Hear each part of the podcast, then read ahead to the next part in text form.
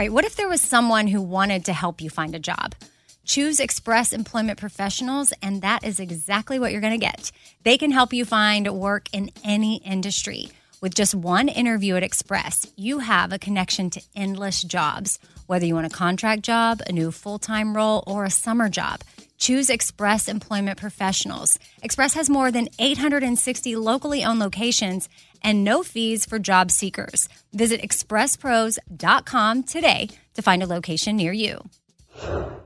Summer is upon us, and whatever you have going on a vacation, a staycation, a summer wedding well, Macy's has you covered. If you need summer dresses, matching sets, volume sleeve tops, wedges, straw crafted bags, I mean, really, they have what you need head to toe. I'm talking Levi's, Dolce Vita, Lacoste, and more. So shop summer must haves at Macy's. Go to Macy's.com slash own your style. Again, that's Macy's.com slash own your style. All summer, the best time of the year, usually doesn't come with a great deal. Soaring temperatures come with soaring prices. But what if there was another way? With IKEA, your summer plans can last longer than two weeks of vacation and be more affordable. At IKEA, everyone can have lounge chair access, no reservations needed. From affordable outdoor furniture to stylish accessories, they have all of the essentials that you need to soak up summer in style, no matter the size of your space. Start planning a better summer with IKEA. It's your outdoor dreams inside your budget. Be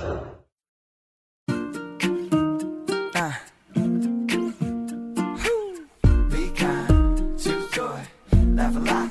Be kind, choose joy, laugh a lot. Casserole things, little food for your soul.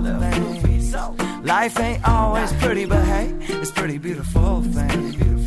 Laugh a little more things, tight, tighten up your core things. Said EK, you're kicking it with four things. With Amy Brown. Happy Thursday, Four Things. I'm Amy, and my guest today is my friend Laura Lea Bryant, who's also known as Laura Lea Balanced online. And she's been on the podcast before. She's a certified chef, published cookbook author, and health and well being consultant. And she's very passionate about helping others through breakups. So much so that her brand new cookbook is for people that are grieving the loss of a relationship. And she's added heartache consultant to her resume. So, Laura Lea, I, I want to start there with what is heartache consultant? What does that mean? So, really, what I do is I specialize in the interim between, you know, the relationship problems happen, then a breakup or divorce happens, and then eventually someone typically gets in a new relationship. And so there are relationship coaches, and I am not that. I am someone who specifically helps women in the actual breakup phase to heal from a breakup or divorce, create a lot of peace and clarity, stop the looping obsessive thoughts, and become their healthiest self to kind of then send them back off into the dating world.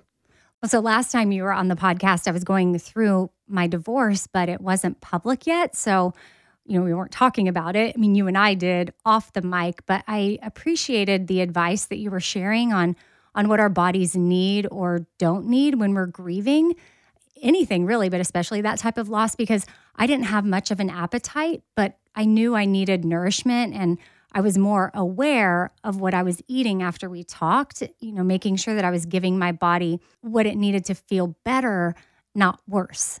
Totally. Yeah, I know. I like to think of it as sort of like nutritionally supportive rather than, you know, good or bad or right or wrong, but you're you're so right that some people don't need that next level of support. Some people can kind of navigate that time on their own where they don't have as much of an appetite and then they have a little bit more of an appetite where the sugar cravings hit and all of that. But some people really do need a next level of support because as you also mentioned, you know, what we experience after a really difficult relationship is usually not isolated to that breakup or divorce. It's the analogy I use is it's like a watercolor. All of our relationship, including family relationships, they kind of bleed into each other. And it may be a, only a teeny tiny bit of that color left in what you're currently navigating, but they're all related.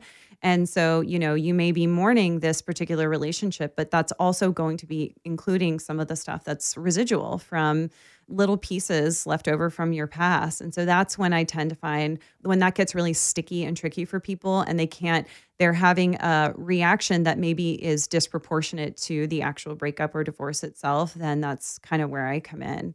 Yeah, you went through your own journey learning how to heal, like really heal. I know you put in the work for that for sure.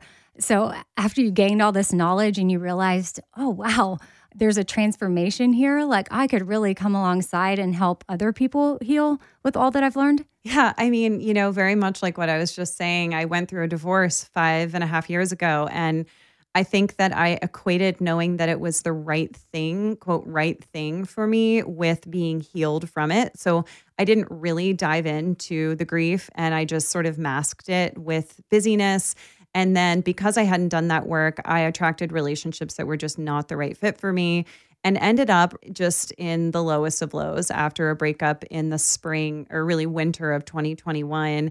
And it was a very humbling experience because I didn't have an appetite for any of my own food. None of my own recipes even sounded good. They just weren't even possible. I just could barely make a smoothie like, you know, you were talking about. And so that was the first time where I started to see that what we need during grief is so specific and so different than what we need at other times of our life and really deserves that kind of honor and attention. And that's when I I just was I wasn't going to do this to myself again. And I could also tell that my brain was a mess. It was an absolute mess. And I had a relationship coach who was fantastic and taught me some of these mindset tools. But I knew that I needed a lot more than that because it's a lifestyle shift. You go from cooking for multiple people to cooking for one. You have all the drama around that. You have the drama around what it means for you financially, logistically. And so I needed a bigger protocol of, of resources to help myself. And then I spent two years studying that and working on that, and then started working with clients. And you know, this book is really the result of that. It's your latest cookbook, and it's called Recipes for an Aching Heart Healthy and Easy Meals to Help You Heal from Grief, Loss, or the Stress of Everyday Life. So, what I love about it is yes, it came from a place of breakup and heartache for you, but anybody can tap into this, even if they're just having a stressful day. It doesn't have to be a divorce, a breakup, a death, anything like that. Yeah, because psychologically and physiologically, it's not that different. There are unique things about, particularly when you get into the science of romantic rejection, which is really just how your body perceives the breakup or the divorce. Even if you were the person to initiate it, you can still kind of perceive it as a rejection. But other than that, you know, physiologically, it's it's a very similar response to when we're super stress, stressed out. So, you know, in the wellness world, you hear this idea that kale is a kale salad is like the healthy thing to eat. You know, we kind of put something like that on a pedestal, but that's really not something that I would recommend to someone during a stressful time. And then we see all these you know, fabulous gourmet dishes that are also just not realistic. So I wanted this book to be something that my, you know, heartbroken clients can definitely use, but that can be used in just a really difficult stage of life, no matter what. Well, I'm assuming the kale isn't a good idea because of how your body has to break it down. It's a lot of work to digest, especially raw kale.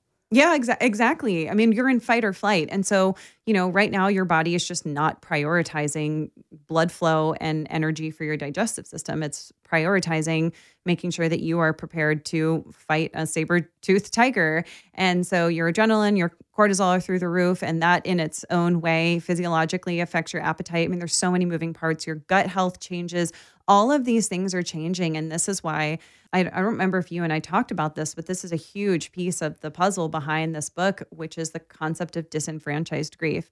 Let's talk about that. And I want to go back to the romantic rejection too mm-hmm. for a second, but go to the disenfranchised grief.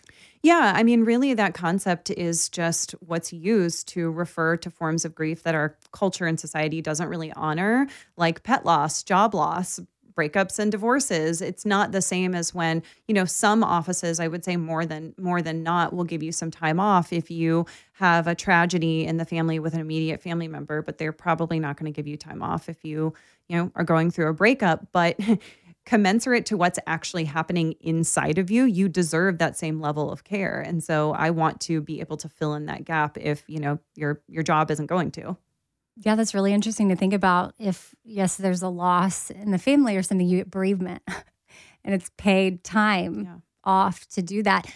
But regardless of if you're granted that sort of thing, wherever you work, your profession, there's different things. But you yourself knowing how you treat yourself during that time, because someone may blow it off of like, oh, well, I should treat myself that way, sure, if someone passes away. But do I really need to treat myself this way because of a breakup? Mm-hmm. So you may have your own disenfranchised grief, Yes. not just your company or Yeah. society. Yeah, I think we almost sort of disconnect or disassociate from ourselves because we're told that it shouldn't be that big of a deal. And look, breakups are painful. The clients who come to me typically identify as more of an anxious attachment style. They have a lot of relationship trauma and they have a lot of stories that's getting all mixed up. So they have suffering, which is the stories, and we have to separate that from the pain. I have plenty of compatibility call. I just book, you know, free 30 minute calls, plenty of calls like that with people who aren't the right fit because they're just hurting and they don't need me to help them through the hurt. We are unfortunately or fortunately, we're we're built for that. I think women in, women in particular, you know, we are more than capable of handling the grief and the pain. It doesn't feel good. I'm not saying it's fair, but we can handle it. What we can't handle is the suffering of the stories and the meaning that we're making of it and that feeling of stuckness. And that's who I should be working with and, and should be, frankly, giving their time and money to me. But just someone who's just hurting because they miss that person and time will do its thing, then, you know, they don't need that extra support necessarily. You mentioned if it's even if it's your idea or your desire to end the relationship, you may still experience the romantic rejection. I've never even heard romantic rejection, so obviously I can put two and two together and be like, "Oh, well, you know, you've been rejected by someone that you loved." But wh- why is it if it's your idea, do you still experience some of that? So, the work that I pull from specifically for this concept of romantic rejection is a woman named Dr. Helen Fisher. So, you can read her work if you want to get some background for that. But she talks about basically what happens when someone has a perceived rejection in a breakup. Particularly, I think her work was on younger people, but sort of what then, what the cascade of events is that follows in terms of their, their behavior, what's going on in their brain and their body. My spin on it is you can take all of that same information and apply that to someone who ended the relationship because they felt like they had no choice, but they still think that the problems in the relationship were their fault. So they mm-hmm. thought they tried everything and they broke up with the person because it was futile, but it doesn't mean that they have organized their thoughts around why it happened. And often they're still internalizing a lot of the blame. You mentioned attachment styles and you know there's secure, anxious, avoidant, and disorganized. And is it the anxious style that often ends up with that narrative? Yeah, definitely. There's a lot of overlap there. And that's usually who I end up working with because they have a story that they need to hustle for love. They're the ones saying, let's go to therapy. They're the ones, you know, trying to twist themselves into a pretzel to be who that person wants them to be. And they have a story that it all hinges on them and that it's their responsibility to fix it. And that's why, whether they wanted the relationship to end or not, and usually they have literally tried everything, they come to me and they still feel incredibly defeated and broken because they still have a story that somehow it was their fault. And that goes back, yeah, largely to their attachment style. I also think some of my clients are what some people agree is another category of attachment style, which is the anxious avoidant. Studying attachment styles seems like it's a really good way to understand how you're showing up in relationships. How can people figure out their true attachment style if sometimes we don't even realize how we're acting in a relationship?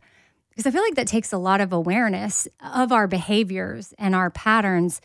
And we have to be super honest with ourselves, right? That is such a good question. So, what I like to do is refer people back to there's a book called Attached, and it's a great jumping off point. Now, in Attached, they don't really recognize the disorganized attachment as much. So, that's something I've kind of studied separately. But because I'm I'm not a therapist and because, you know, I'm not technically an attachment expert, what I like to do is offer people tools with these quizzes where and and I wouldn't just go to an internet quiz, I would actually go to the one that's associated with the book Attached by Amir Lev- Levine and Rachel Heller, and I would go to their quiz and then answer it based off of that and answer it based off of your most recent relationship. But I think the best way that you will know if it's the right fit for you is when you think back on conflicts in your relationships start to investigate what it looked like when you get activated. What does it look like when you get activated? Is it something where you immediately go into more kind of avoidant techniques of creating physical space? These will be deactivation techniques, which is essentially it's a way to create emotional space from someone. Sometimes that will be creating physical distance, sometimes it'll be putting up a wall instead of a boundary, which is what we would really want to do instead. Sometimes it is just different forms of shutting down. Sometimes it's nodding along, but not engaging in the conversation.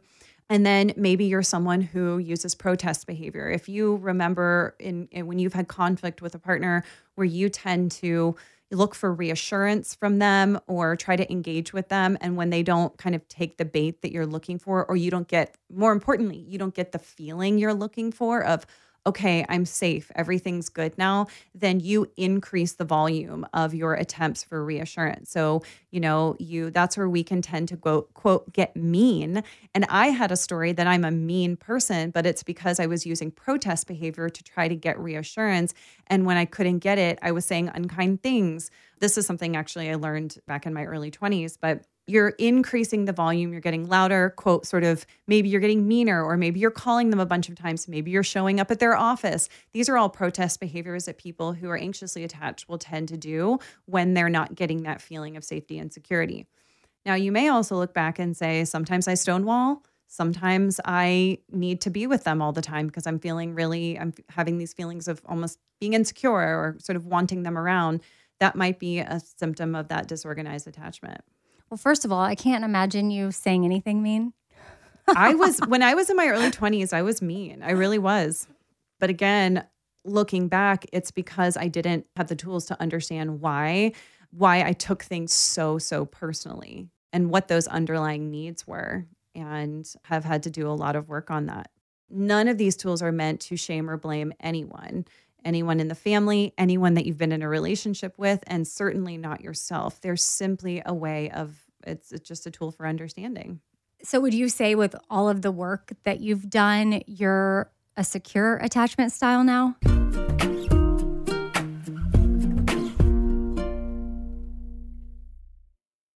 All right, I want to tell you about something really awesome that Macy's is doing. It is currently Asian American and Pacific Islander Heritage Month. And Macy's is highlighting some really cool AAPI owned brands right now, online and in store. For the entire month of May, you can join Macy's in supporting AAPI owned fashion brands. Plus, you can help support college access and student success when you donate online or simply round up in store to APIA scholars. Now, APIA is the nation's leading nonprofit organization devoted to the academic, personal, and professional success of Asian American, Native Hawaiian, and Pacific Islander students. And Macy's has made it super easy. You can just round up your purchase to the nearest dollar at checkout to support APIA Scholars, which is an educational nonprofit. Shop Asian American and Pacific Islander owned brands at Macy's.com or in store. Again, that's Macy's.com. You're going to be doing some shopping anyway. Why not round up and give back? That's Macy's.com or in store. All right, so I've been saving on shopping this year by only buying new clothes when I've sold some clothes that I no longer wear. And what this has done is it's forced me to be super wise when I'm adding clothes back into my closet. I want to update my wardrobe for the long haul without spending a fortune, and that's where Quince comes into play. You can go see for yourself all the awesome stuff they have. Uh, especially for summer right now, like European linen dresses and blouses and shorts from $30, washable silk tops, 14 karat gold jewelry, so much more. And if you're like me, you're like, hmm, this just seems too good to be true.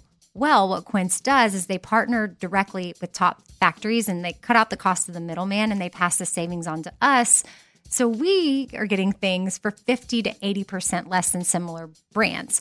For example, I'm literally looking on their website right now at this open knit cover up maxi dress that'll be great for the summer, 100% organic cotton, and it's $49.90. It could retail for $148, so that's 66% savings. And with warm weather here, you need to check out Quince all you got to do is go to quince.com slash Amy for free shipping on your order and 365 day returns. That's Q U I N C E dot com slash Amy. You're going to get free shipping Again, 365 day returns. That's quince.com slash Amy. I don't want to waste my time taking vitamins that aren't really going to do much for me. Like, I want research. I want to know, like, hey, this is actually doing something for my body. And Ritual knows this. That's why they conducted the research. They've done clinical trials on their Essential for Women 18 Plus multivitamin. The results? Well, it increased vitamin D levels by 43% and omega 3 DHA levels by 41% in just 12 weeks. And as a woman, I want healthy vitamin D levels and omega 3 levels. And all I got to do is take my ritual essential for women 18 plus multivitamin every morning. I take them on an empty stomach, but sometimes if I forget, I may take them in the afternoon. It's really up to you when you want to take them. There's nine key nutrients in two delayed release capsules. And what the delay release capsules does for us is it optimizes our body's absorption of these nutrients. It's gentle on the empty stomach. Like I said, I can take it first thing in the morning and I'm totally fine. And with a minty essence in every bottle, it actually makes taking your vitamins enjoyable. No more shady business. Ritual is essential for women 18 plus is a multivitamin that you can actually trust. Get 25% off your first month at ritual.com slash four things. Start Ritual or add Essential for Women 18 Plus to your subscription today. That's ritual.com slash four things for 25% off.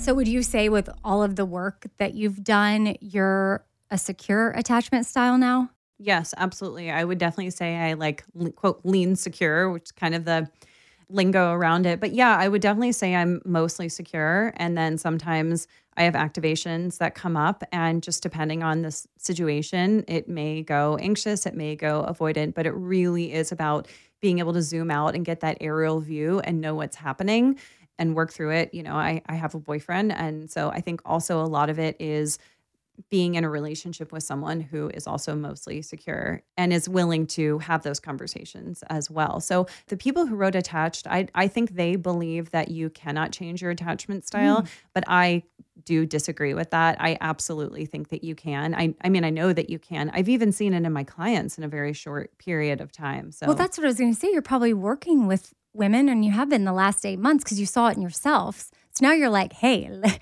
I am hope right here. And this is what I did to get there. And I want to come alongside and support you and get you leaning secure.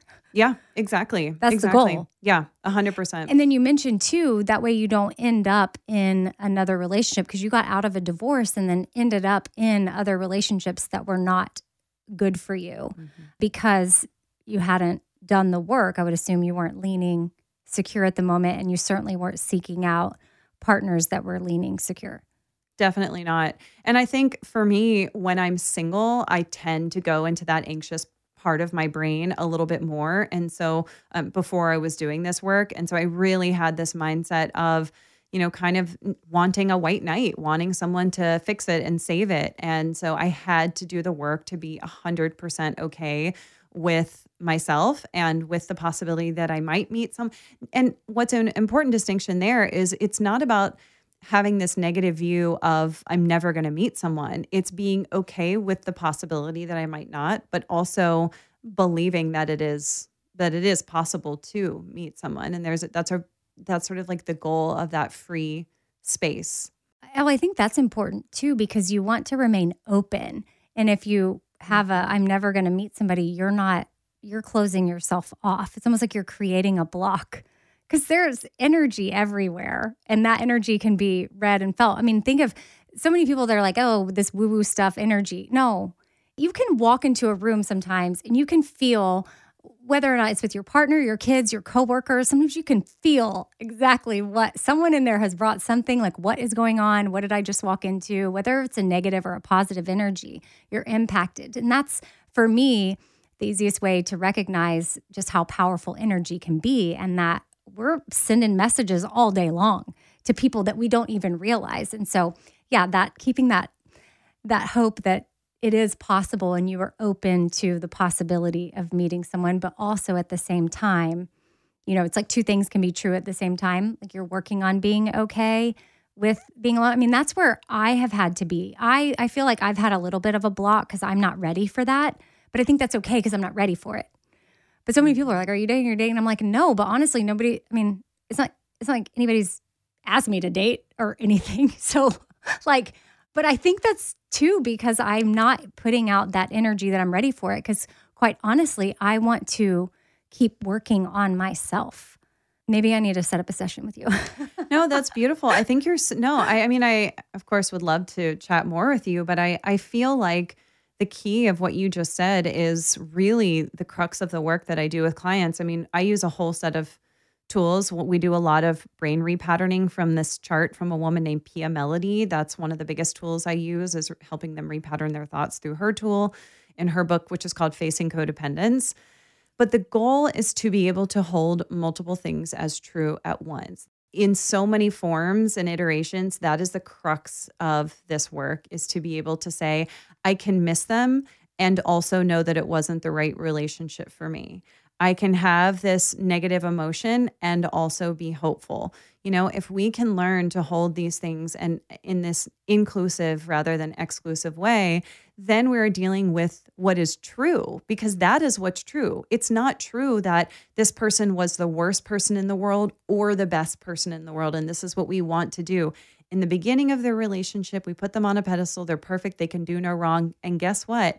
They're that same person on the other side. You just chose not to see the things, see the red flags, the yellow flags. You chose not to see them. And then as your lens came off as your blurry lens of you know putting them on a on a pedestal so that you don't have to be alone because of your attachment and your wounds and all of that eventually the honeymoon stage ends the the the lens comes off and you see them clearly. And all these things that you've making been making an excuse for you now want to finger point and blame them and tell them that they're bad when they've been the same person the whole time. And guess what? You were doing the same thing. You were probably presenting a version of yourself that's not true.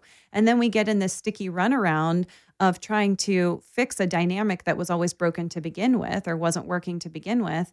And ultimately, you're just not compatible. So, you know, as our friend Leanne says, data over drama. Like, was this compatible from the beginning, or were you just glossing over all of these things? What advice do you have for anybody listening that, you know, may have this realization? I mean, not in this moment listening to the podcast, but I don't know, maybe or they recently have come to the conclusion of like, oh, this is not working. And I probably need to, it's time to address this and maybe let let go of that. But there is that shame of like they never thought they would be that person because that's where I was. I never in a million years would have put me in the divorced category because when I got married, it was not an option. And I stood firm in that. Like we were going to work through whatever it was.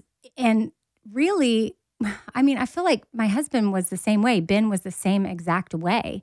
Divorce was just not going to ever be on the table. And we did a year of couples therapy before making the decision to go ahead and just move forward with a divorce. And that was after already being separated year before that. I mean, the amount of therapy and work we put into it. Um, but I think that's because we both felt so much shame and we didn't want that to be our story, but we probably could have let it be our story a whole lot sooner than we did.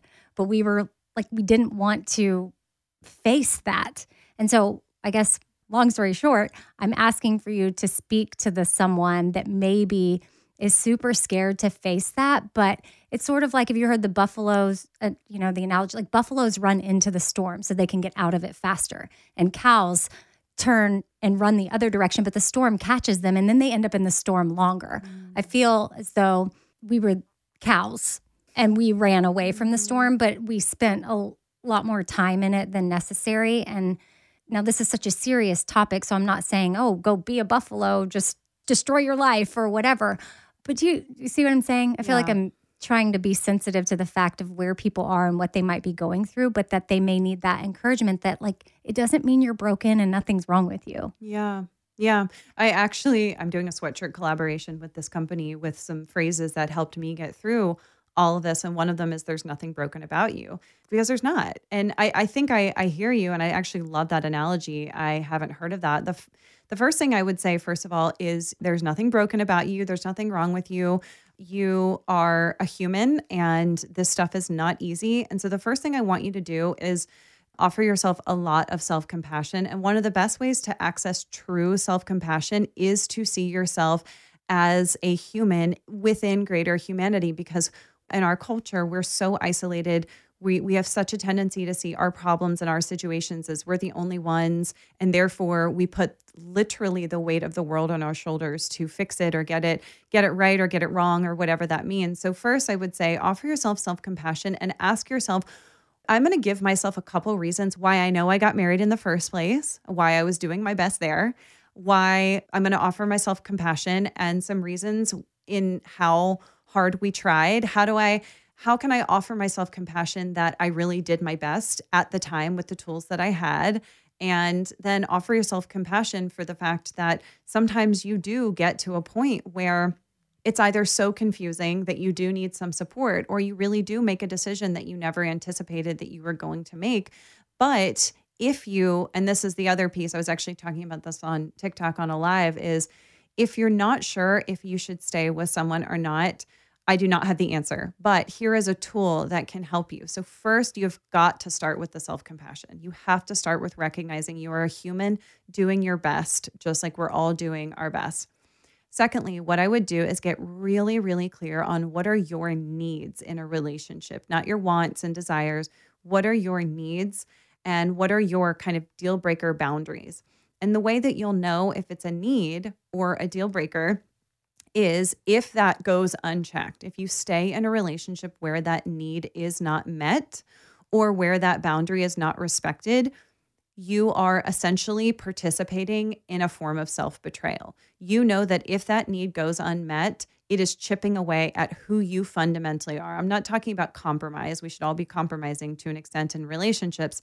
I'm saying if the need goes unmet or if this boundary isn't respected, is it taking away a piece of me? And am I not on purpose and not because I'm bad or doing anything wrong, but am I sort of accidentally participating in a form of betraying myself? And if that's the case, then, you know, the question is to ask yourself, is it worth it? And most of the time it's not. And, but even questioning, like you said, something that is so normal. You said, you know, the divorce bucket, I think, or the divorce category, something like that. This is the way we're taught, you know, that if you're divorced, you're a pariah and that it means all of these things. So we have to really start to pick apart the words that we're saying and really ask ourselves what we mean by it and where it actually comes from. Because 99% of the time, it's not coming from us. What was the sweatshirt that you said you're making? There's nothing broken about you. Oh, there's nothing broken about you. Do you have any of the other sayings Yes. that you're going to do? The other one is it will get easier. And the other one is my favorite quote, which is not all who wander are lost. I love that. Thank you. Well, and when you speak of self compassion and taking care of yourself, that also makes me think of recipes for an aching heart because that is you tending to yourself and paying attention to you, would you say? And so, how does this this latest creation of yours, I call it a baby. I'm sure putting together a cookbook is a labor of love, and it is another baby for you. Which how many cookbooks do you have now? Three. This is number baby number 3 Uh huh. That's right. baby number three. And why was this important for you to create?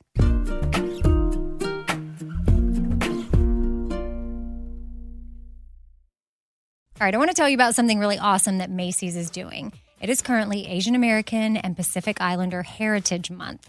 And Macy's is highlighting some really cool AAPI owned brands right now, online and in store. For the entire month of May, you can join Macy's in supporting AAPI owned fashion brands. Plus, you can help support college access and student success when you donate online or simply round up in store to APIA scholars. Now, APIA is the nation's leading nonprofit organization devoted to the academic, personal, and professional success of Asian American, Native Hawaiian, and Pacific Islander students. And Macy's has made it super easy. You can just round up your purchase to the nearest dollar at checkout to support APIA Scholars, which is an educational nonprofit.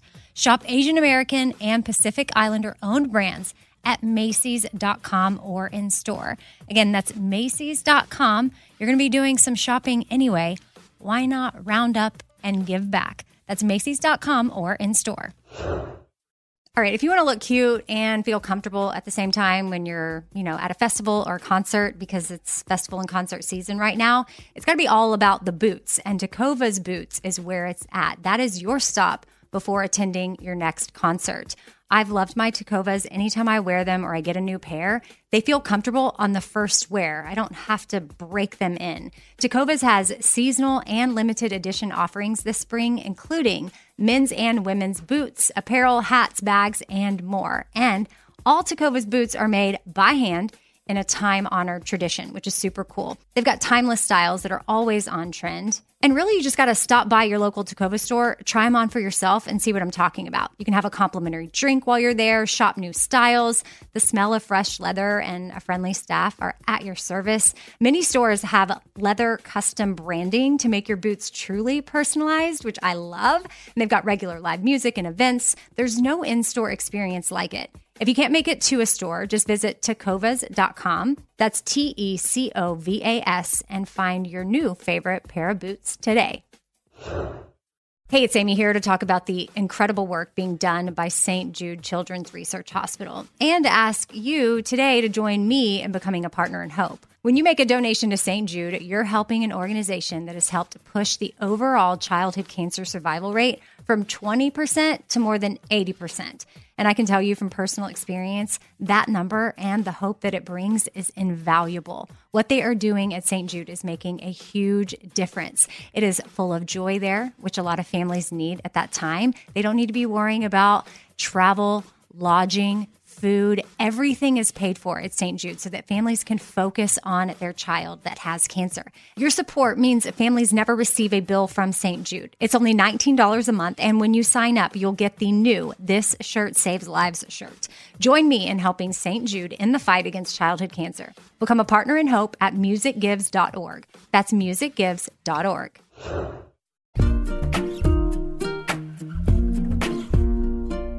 why was this important for you to create? So, part of the reason I wanted to create recipes for an aching heart is to share. In the beginning of the book, you'll see kind of my lifestyle tips. I have a section called How to Mend an Aching Heart. And these are the things that I did, the little routines and protocols and lifestyle changes that I made that helped me enormously. And then I also wanted to make the book because I wanted to share recipes that I feel like are just a next level of simple, affordable, accessible.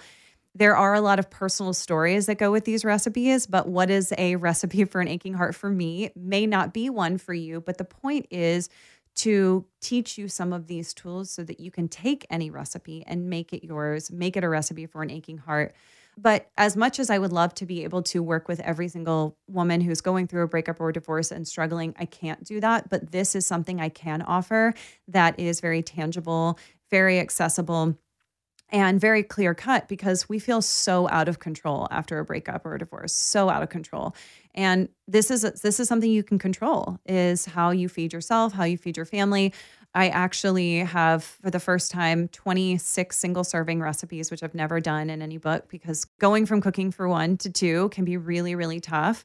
And then throughout the book, you'll see at the bottom of the pages on various recipes that I, I, have scientific information for helping people understand what's actually going on in their bodies and their brains during grief and kind of how to tend to themselves accordingly. So you'll see recipes in there that are more for what I would say are like kind of the acceptance stage where you're near the end and you have time to put a little bit more effort and energy and you want to. And then there's some that my my goal for this book was for there to be quite a few recipes that you look at and you're like that's so simple. Why did she even include it in here? It's not even really a recipe.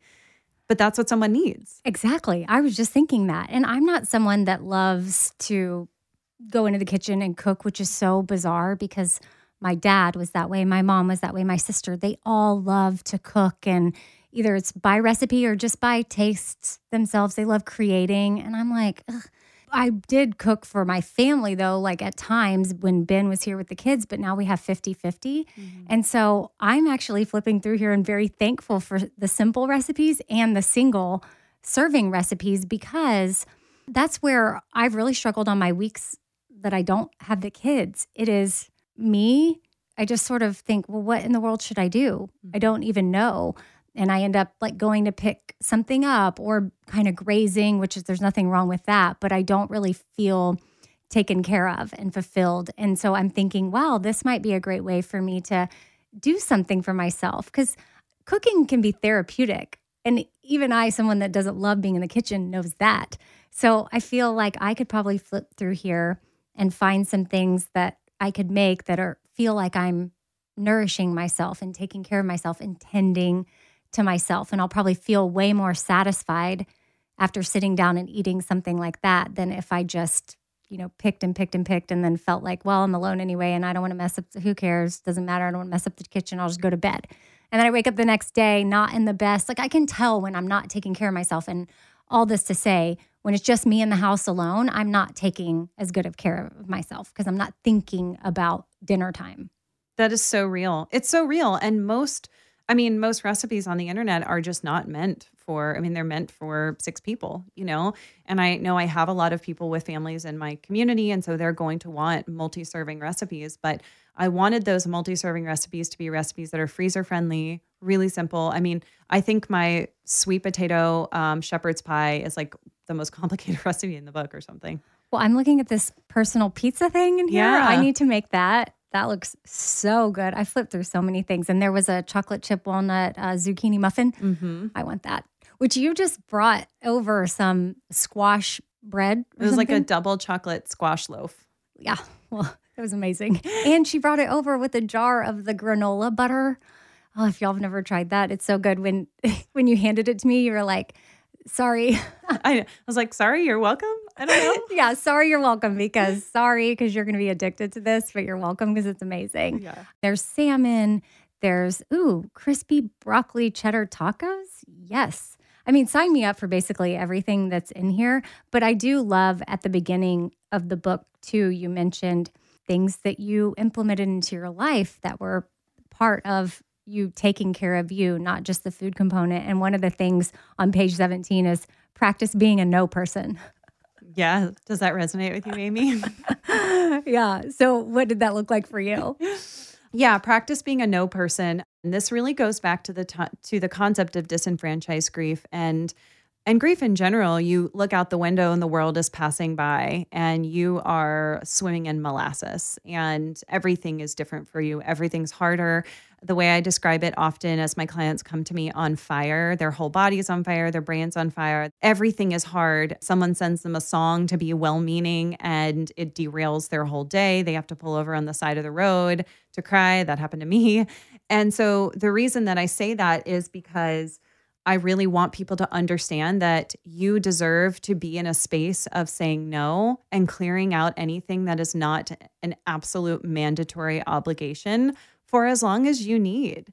You know, there isn't some unwritten rule that because it's a it's a heartbreak and not a- some other form of grief or tragedy that you have to just continue about your life as normal. So I really, really encourage my clients to streamline their lives as much as possible. One of the quotes you have pulled next to practice being a no person is you said, My desire for healing outweighed my resistance to disappoint or upset someone by creating a boundary. Hmm. Got goosebumps reading that. And then on the page before, on page 16, just like you were saying, you have to encourage your clients to do it, literally says back to the basics. Mm-hmm. It's probably just stripping things down to, yeah, simplify life as much as possible. I mean, you know, you mentioned a well meaning friend sending a song.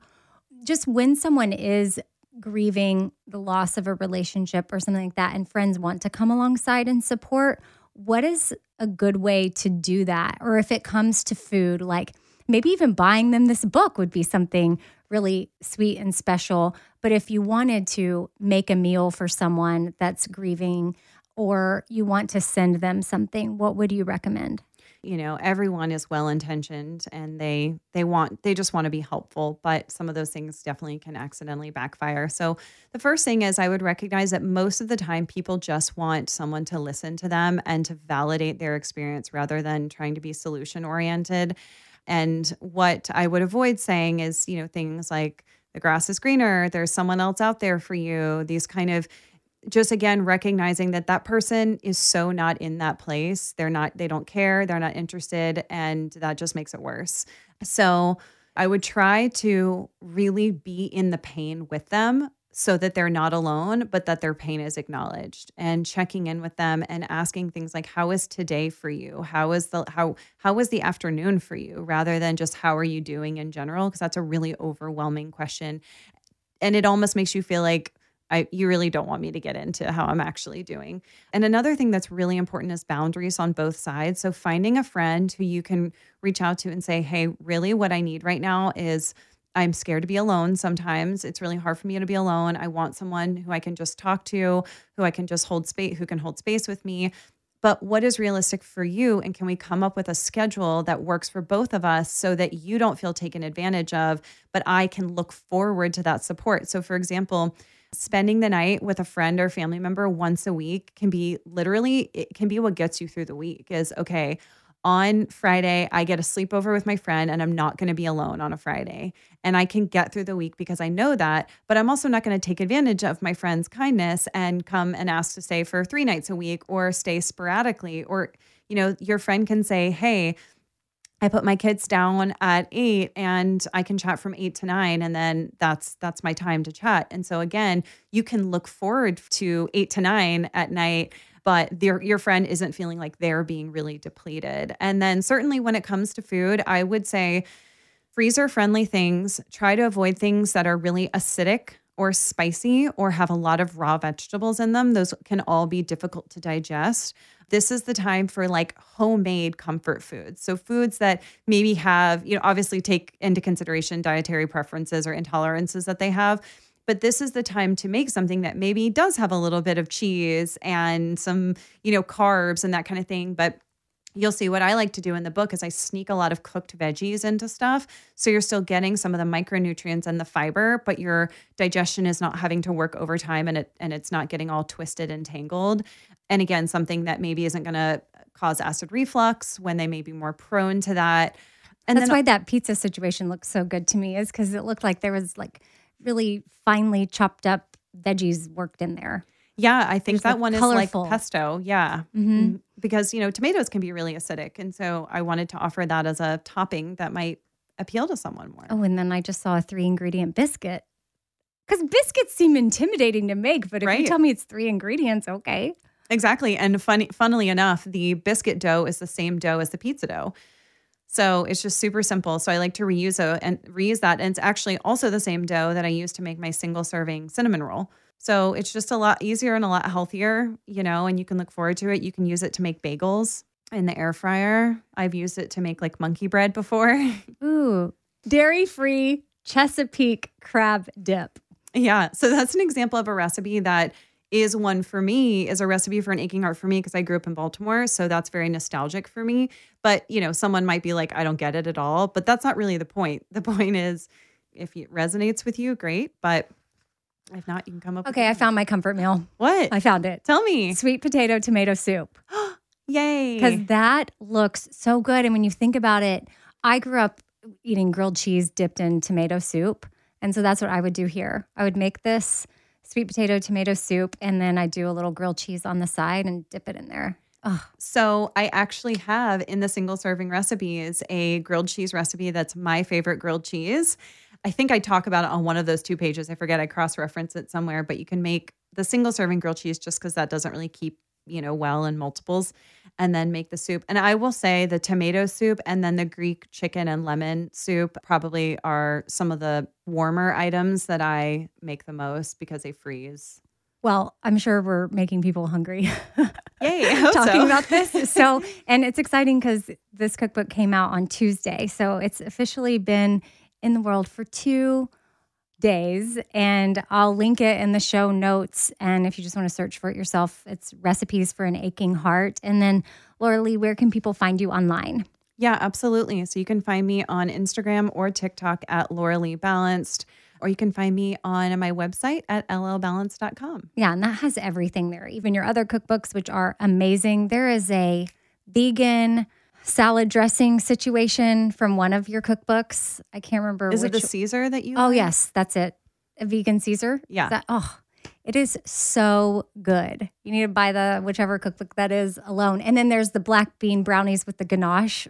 That is so good. It's like with maple syrup. Yeah, made, exactly. Which I mean, black bean brownies. I know some people might be like, "Well, I would never do that to my brownies," but these are so good. You don't know, and I don't think your purpose behind it is to try to like make people, you know, oh, you can't have a traditional brownie. You don't think that way at all. But if you think about it, it's a way of working in different nutrients into your food without having it, you know, having to sit there and eat some beans. Exactly. Yeah, kind of going back just to what we said in the beginning, which is it's really about okay, it's not about demonizing any food. It's about is there a nutritionally supportive option that most of the time I can choose and feel like I'm still getting what I was craving. And also, I just learned early on that it's not realistic to ask people to eat a squash bread or a black bean brownie if I don't have enough goodness in it, you know, some sweet and some chocolate. I actually even told you I thought maybe the squash bread is like a little too healthy. Um,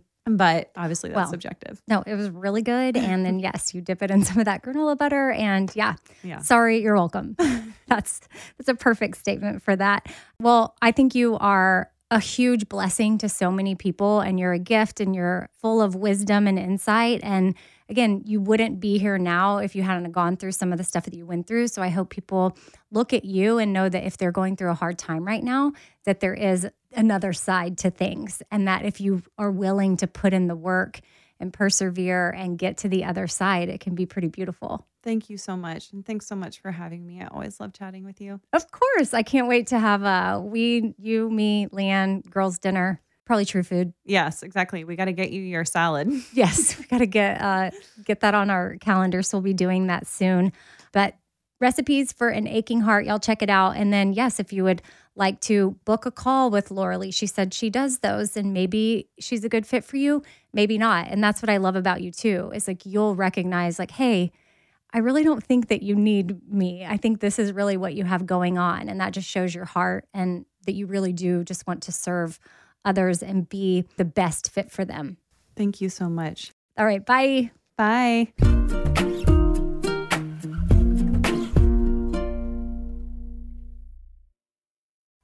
Ah, summer, the best time of the year, usually doesn't come with a great deal.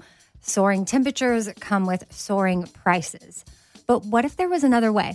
With IKEA, your summer plans can last longer than two weeks of vacation and be more affordable. At IKEA, everyone can have lounge chair access. No reservations needed. From affordable outdoor furniture to stylish accessories, they have all of the essentials that you need to soak up summer in style, no matter the size of your space. Start planning a better summer with IKEA. It's your outdoor dreams inside your budget. All right, this show is sponsored by BetterHelp. It's a simple truth that no matter who you are, mental health challenges can affect you, and how you manage them can really make all the difference. That's why everyone should have access to mental health support that meets them where they are and helps them get through things. Now, BetterHelp provides online therapy on your schedule. It's flexible, simple to use, and more affordable than in person therapy. Connect with a licensed therapist selected just for you. Learn more at betterhelp.com. That's better, H E L P.com. BetterHelp.com. This festival and concert season will be all about the boots, and Tecovas is your stop before attending your next concert. All Tecovas boots are made by hand in a time honored tradition with timeless styles that are always on trend. And Tecovas has first wear comfort with little to no break in period. Stop by your local Takova store, have a complimentary drink, and shop new styles. If you can't make it to a store, well, just go to tecovas.com. That's T E C O V A S.com and find your new favorite pair of boots today.